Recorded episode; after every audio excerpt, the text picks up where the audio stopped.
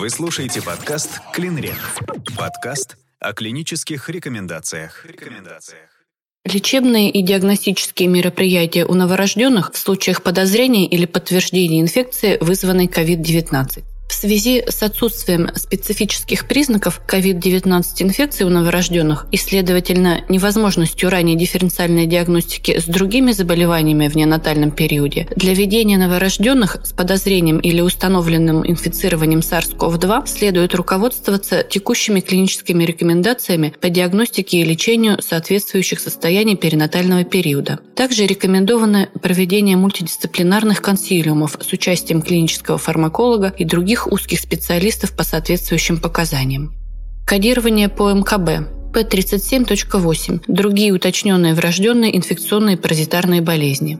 В случаях подтверждения диагноза коронавирусной инфекции COVID-19 положительным результатом ПЦР код У07.1 – коронавирусная инфекция, вызванная вирусом COVID-19, вирус идентифицирован в случае сомнительных результатов тестов на инфекцию COVID-19, либо в случаях недоступности лабораторного тестирования, но при наличии характерных клинических и эпидемиологических данных характерной картины легких, код У07.2. Коронавирусная инфекция, вызванная вирусом COVID-19, вирус не идентифицирован.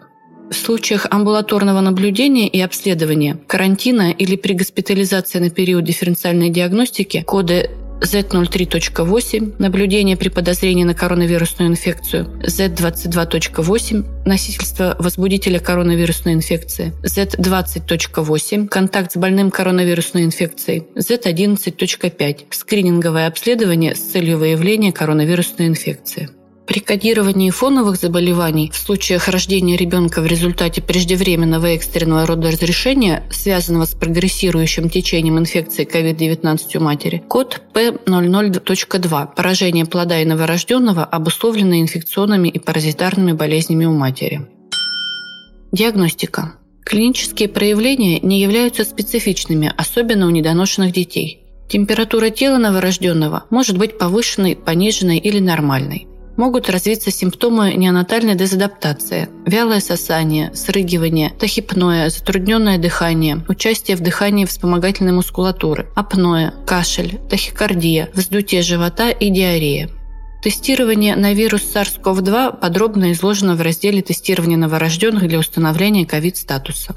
Инфицирование новорожденного SARS-CoV-2 считается подтвержденным, если биологические образцы соскоба эпителия из ротоглотки или дыхательных путей или фекалий, протестированные с помощью ПЦР в режиме реального времени, являются положительными на присутствие РНК SARS-CoV-2.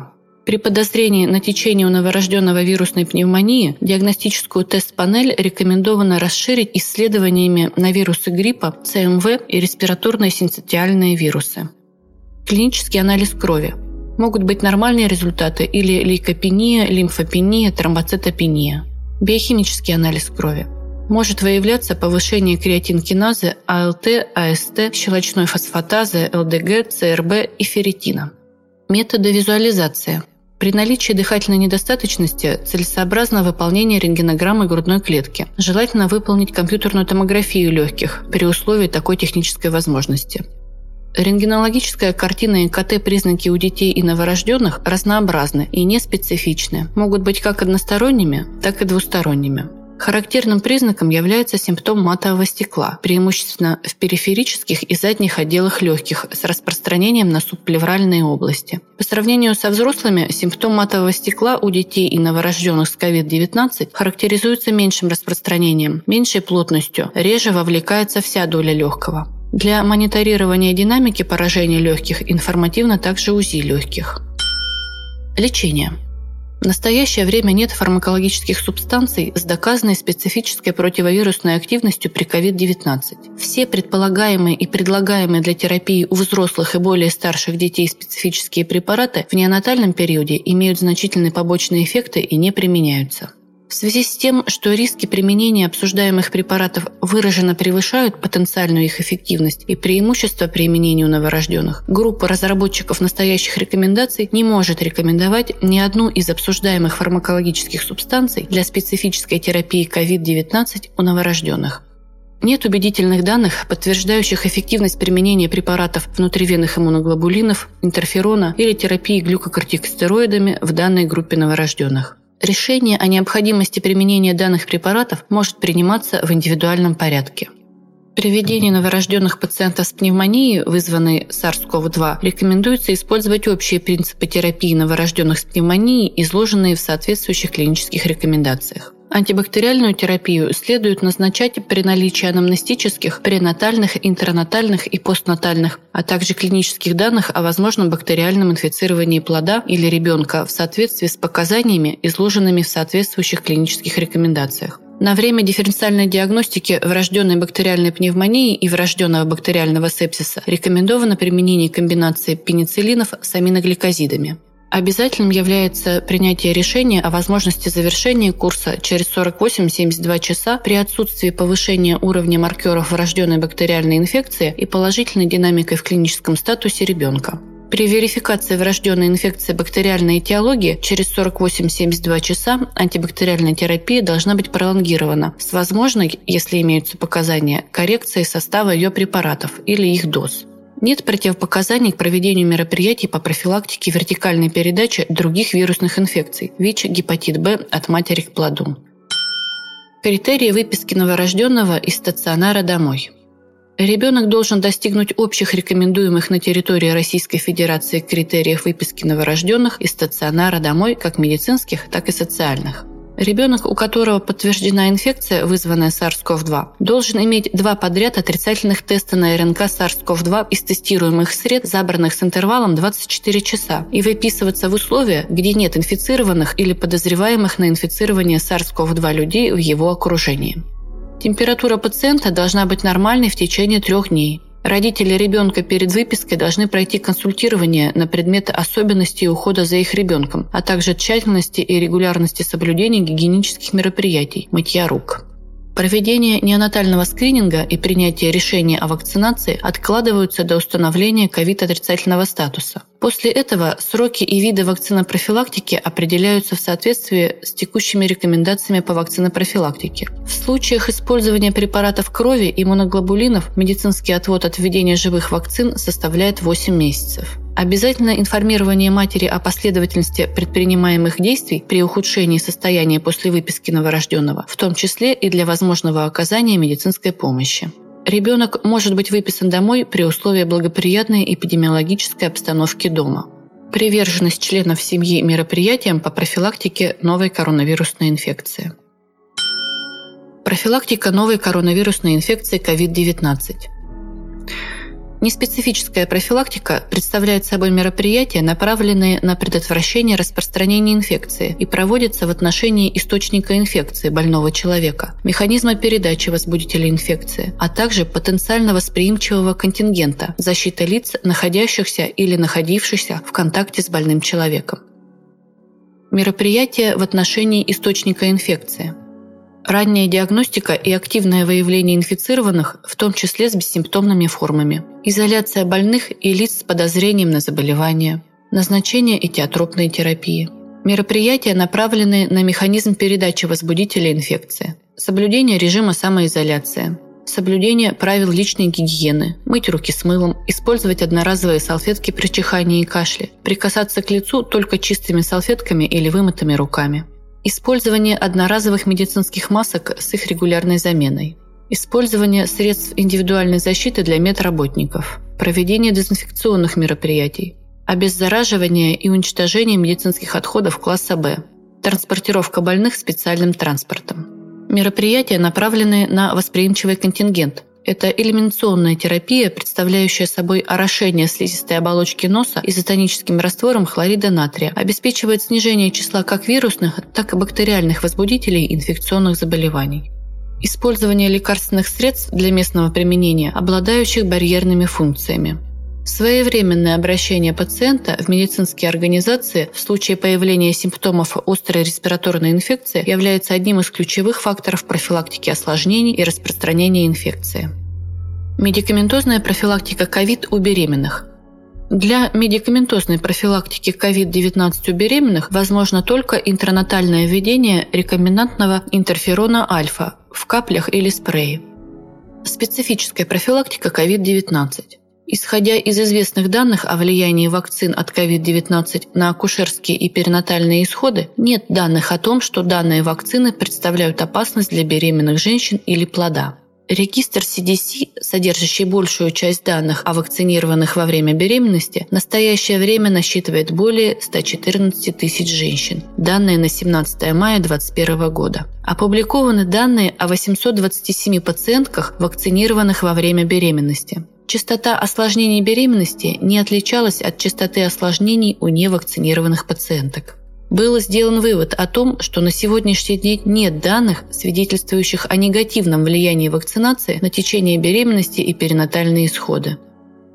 Поэтому некоторые крупные иностранные национальные ассоциации рекомендовали вакцинацию беременных высокой группы риска развития тяжелых форм COVID-19 – вакцинацию. К беременным группы риска тяжелого течения COVID-19 относят беременных с ожирением, хроническими заболеваниями легких, сахарным диабетом, сердечно-сосудистыми заболеваниями, онкологическими заболеваниями, хронической болезнью почек, заболеваниями печени. По данным литературы, в четверти случаев женщины, перенесшие COVID-19 во время беременности, имеют сопутствующие хронические соматические заболевания, наиболее частыми из которых являются ожирение, хронические заболевания легких, сахарный диабет и сердечно-сосудистые заболевания. Ожирение в 2,3 раза увеличивает шансы развития тяжелых форм инфекции. Это связано с частым сочетанием ожирения и соматических эндокринных и других заболеваний, метаболических расстройств и иммунных нарушений.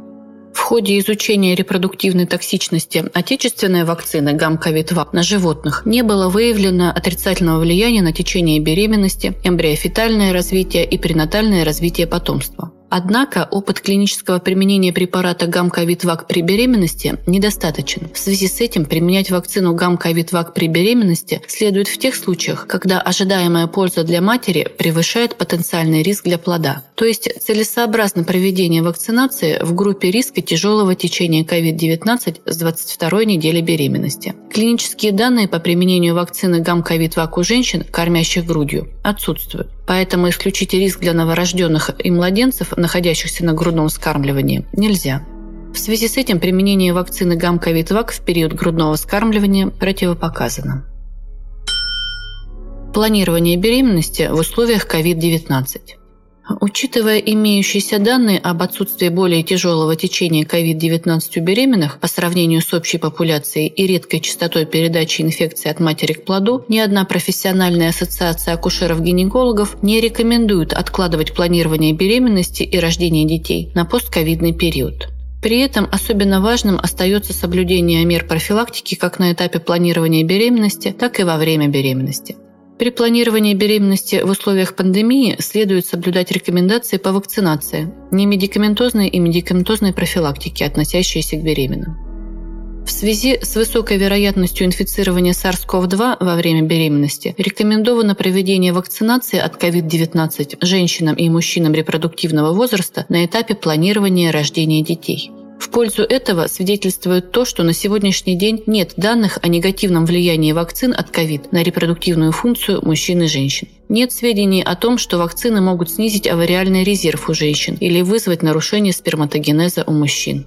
В то же время влияние перенесенной инфекции, вызванной SARS-CoV-2, на репродуктивную функцию человека может быть негативной. Известно, что представленность клеточных рецепторов для SARS-CoV-2, а именно ангиотензин превращающего фермента, трансмембранной сериновой протеиназы 2 и басигина, высока в клетках гранулезы фолликулов всех стадий развития, поверхностном эпителии яичников, клетках теки и гранулезу желтых тел, что предполагает их роль в фолликулогенезе и подразумевает возможность данного пути инфицирования вирусом SARS SARS-CoV-2. Таким образом, гипотетически SARS-CoV-2 может проникать в ткани яичников, ooциты, эндометрий через данные рецепторы и вызывать их поражение белки ангиотензин превращающего фермента человека, трансмембранной сериновой протеазы 2 и басигина широко представлены в различных тканях яичек, включая клетки Лейдига, клетки Сертоли и клетки семенных канальцев, что может быть входными воротами для SARS-CoV-2 и вызывать поражение сперматозоидов и других клеток. Это позволяет заключить, что существует высокая вероятность негативного влияния коронавирусной инфекции на мужскую репродуктивную систему и мужскую фертильность.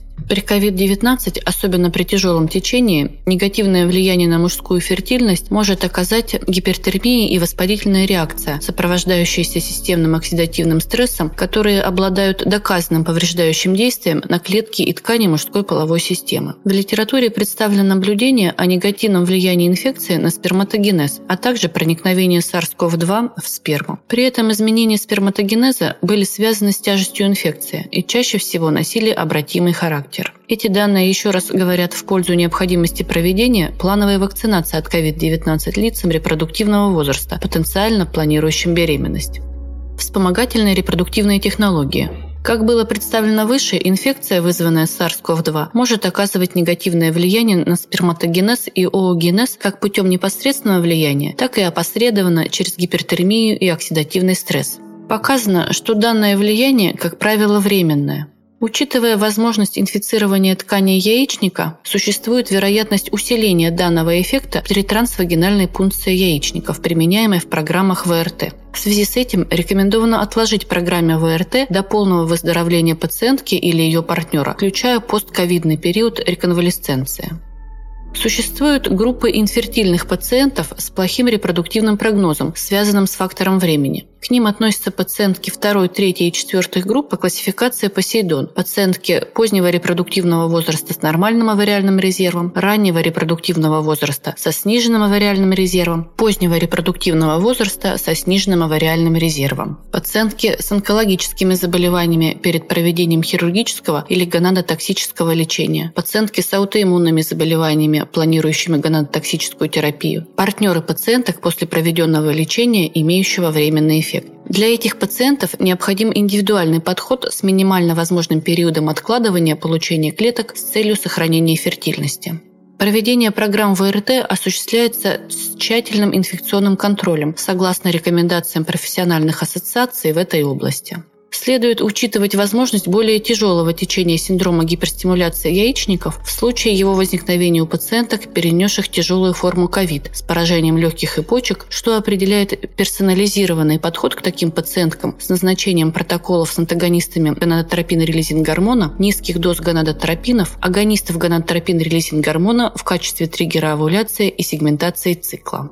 Известно, что COVID-19 ассоциирован с высоким риском тромбоэмболических осложнений. Опубликованы данные о возможности возникновения тромбоэмболии легочной артерии у пациентов с COVID-19, а также формирование синдрома диссеминированного внутрисосудистого свертывания при тяжелом течении инфекции. Также появляется все больше данных о возникновении отсроченных тромбоэмболических осложнений у пациентов после COVID-19 в период реконвалесценции. В связи с большим количеством тромбоэмболических осложнений, с которыми столкнулись врачи на фоне течения и терапии новой коронавирусной инфекции, международные клинические рекомендации обозначили необходимость применения антикоагулянтной терапии и профилактики тромбоэмболических осложнений у всех пациентов с COVID-19 с помощью низкомолекулярных гепаринов. Поэтому всем пациенткам программ ВРТ, перенесшим COVID и имеющим дополнительные факторы риска тромбоэмболических осложнений, перед и на всем протяжении авариальной стимуляции следует рекомендовать назначение профилактических доз низкомолекулярных гепаринов.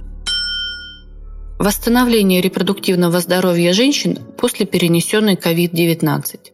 В настоящее время нет опубликованных доказательных рекомендаций по ведению женщин, перенесших COVID-19. Несмотря на то, что по данным статистики женщины переносят COVID легче, чем мужчины, нельзя игнорировать вероятные последствия данной инфекции для репродуктивного здоровья. Женщины, перенесшие COVID-19, могут быть заинтересованы в подборе методов контрацепции, планировании семьи, лечении гинекологической патологии. И перед акушерами-гинекологами стоит задача оказания специализированной медицинской помощи с учетом перенесенного COVID-19. Тактика ведения данных пациенток потенциально зависит от тяжести течения COVID-19, сопутствующих заболеваний, назначенной терапии и клинического состояния после перенесенной инфекции. Влияние перенесенного COVID-19 на репродуктивную систему женщины может быть опосредовано токсическими эффектами применяемых препаратов, продолжительностью госпитализации в отделении реанимации и интенсивной терапии, декомпенсацией сопутствующих хронических заболеваний. В настоящее время неизвестно, какие отдаленные последствия для репродуктивного здоровья женщин могут быть связаны с перенесенным COVID-19. В связи с этим все женщины, перенесшие COVID-19, особенно в тяжелой форме, должны быть отнесены к группе высокого риска по развитию осложнений и подвергаться более тщательному диспансерному наблюдению в течение одного года после стационарного лечения. Это необходимо для определения дальнейшей тактики ведения, восстановления менструального цикла, лечения бесплодия, оперативного лечения гинекологической патологии, подбора методов контрацепции, проведения заместительной гормональной терапии и другой специфической терапии по гинекологическим показаниям. Тактика при использовании пациенткой комбинированной гормональной контрацепции. Мнение экспертов – Женщинам с легкими симптомами рекомендуется прервать комбинированную гормональную контрацепцию на период изоляции или ограниченной подвижности. Если требуется гормональная контрацепция, то прием комбинированных гормональных препаратов можно продолжить, а при наличии факторов риска использовать прогестин, содержащие контрацептивы вместе с низкомолекулярными гепаринами в профилактических дозах. Женщинам, перенесшим пневмонию, но имеющим стойкие респираторные симптомы, требующие только амбулаторного наблюдения и самоизоляции, прекратить прием комбинированных гормональных препаратов и использовать профилактические дозы низкомолекулярных гепаринов. Если гормональную контрацепцию нельзя прекратить, рекомендуется перейти на прогестин, содержащие контрацептивы, или добавить низкомолекулярные гепарины в профилактических дозах. Терапия низкомолекулярными гепаринами может продолжаться минимум 7 дней или до полной активизации пациентки. У женщин, которым была отменена гормональная терапия или контрацепция, рекомендуется возобновлять их прием только после выздоровления или восстановления полной подвижности. Планировать беременность рекомендуется не ранее трех месяцев после перенесенной COVID-19 с целью снижения риска развития венозных тромбоэмболических осложнений и возможного тератогенного влияния на плод препаратов, включенных в схемы лечения инфекции. Прегравидарная подготовка включает все лабораторные и инструментальные методы диагностики согласно клиническим рекомендациям и актуальной рекомендации смежных специалистов.